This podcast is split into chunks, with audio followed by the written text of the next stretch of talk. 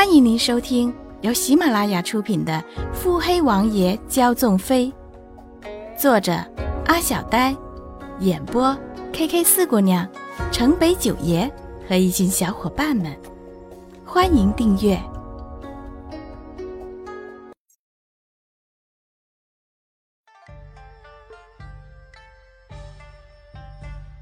第一百三十集，这边是欢欢喜喜的得了个丫鬟，那边梦想着能做侧妃的苏家春瑶姑娘可真是个晴天霹雳啊！自己原本已在秀女的名单之上，若是步步为营，凭着自己的美貌，皇上必定会对自己宠爱有加，不提凭借会有多高，无论如何也比一个丫鬟要好上太多。原本大小也是个主子，如今却是个连官家庶女都比不上的丫鬟，这叫人心底如何能平静得了？若说心里不是滋味的，除了太后和春瑶姑娘，皇上又何尝不是呢？这样的美人原本应该是自己的，如今却要下旨赐给洛云珏，自己才是皇帝，为何还要看别人的脸色行事？舞伴歌散时，申时过半，一干皇族女眷迈着款款细步，各自走向停在内院门外的自家车马。洛云珏搂着穆景欢，两人双双自宫门而出。瑞王嫂。一足已踏上殿足的穆景欢缓缓转身，竟是席间无暇细谈的云阳公主。公主有事？云阳的夫君要来都城接云阳回去了。穆景欢瞄了眼云阳公主早已隆起的腹肩。公主帮我景欢的，景欢必会记住，还请公主放心，若是景欢能帮公主的，必定不遗余力。云阳公主这才漾起笑，多谢王嫂。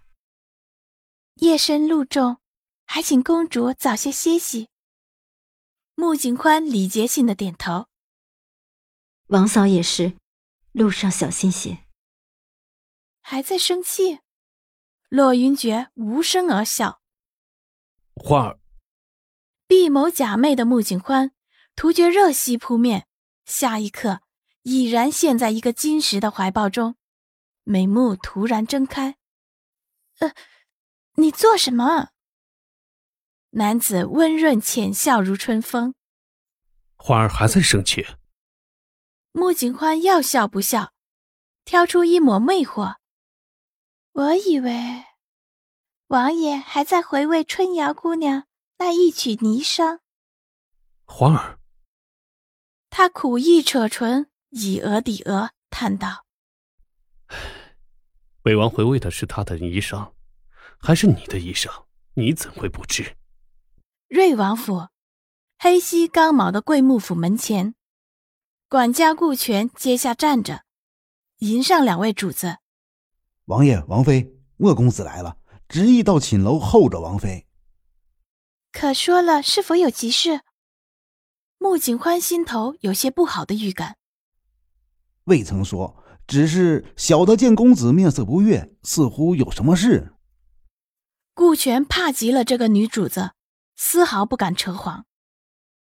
洛云珏尚在疑惑，穆景欢随即足不沾地，一路振裙飞袂往里走去。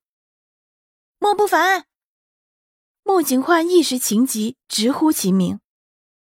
踏门大开，雅致华服的家人急掠而过，将见惯女主子从容姿态的一对丫鬟惊走三魂。出了何事？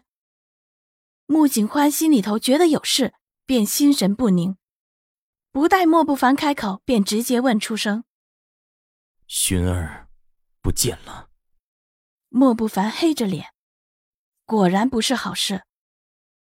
为何会不见？瑞儿呢？穆景欢虽焦急，却也还是镇定。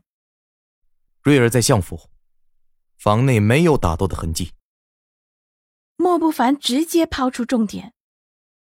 建云呢？不是在暗中保护的吗？穆景欢直指疑点，留下了线索，估计是暗中跟着去了。莫不凡拿出一张字条，字条已有些褶皱，只有两个字：西楚。看来是太过情急，来不及细细说明。穆景欢看着字条，黛眉深蹙。西楚，哼，贺家的胆子倒是不小。你先回去吧，阿寻不会有事的。贺家找不到瑞儿，必然会再行动。现在先想办法将瑞儿转到安全的地方。穆景欢转着字条，保持着冷静。送去三哥那儿。洛云珏双手环胸，倚在门框处，不知听了多久。穆景欢转身看向他，他知道站王爷府上是绝对安全的，这个提议无疑是最好的。他也知道他方才是生气了，气自己没有在第一时间便想到他。穆景欢垂眸避开他的视线。好，三王爷府上的西楚人就算知道瑞儿在哪儿，也不可能将瑞儿带走。莫不凡满门心思都在柳烟寻和瑞儿的事上，全然没有发现两人之间的气氛有些不对劲。嗯，那你将瑞儿带到三王府去，让姨娘一同住到三王府，可以照顾瑞儿。穆景宽也顾不得那么多了。我回趟穆府，先将连家的事解决了。瑞儿还在，贺家必然还会有所行动。如今只看他贺兰记究竟要将阿寻当作筹码，还是……阿寻不会有事，只盼剑云不要冲动。穆景欢深深地看了一眼天色，一直在一旁盯着穆景欢不发一言的洛云珏淡淡开口：他若是冲动了，必定是他们动了他的女人。这个时候还能这样镇定地说这样推论的人，想来也只有洛云珏了。欢儿，我派去守尸的人不曾撤回，既然这样都能失踪，只有一个可能。穆景欢看了眼洛云珏，又看了一眼莫不凡，是阿寻自愿的。本集已播讲完毕。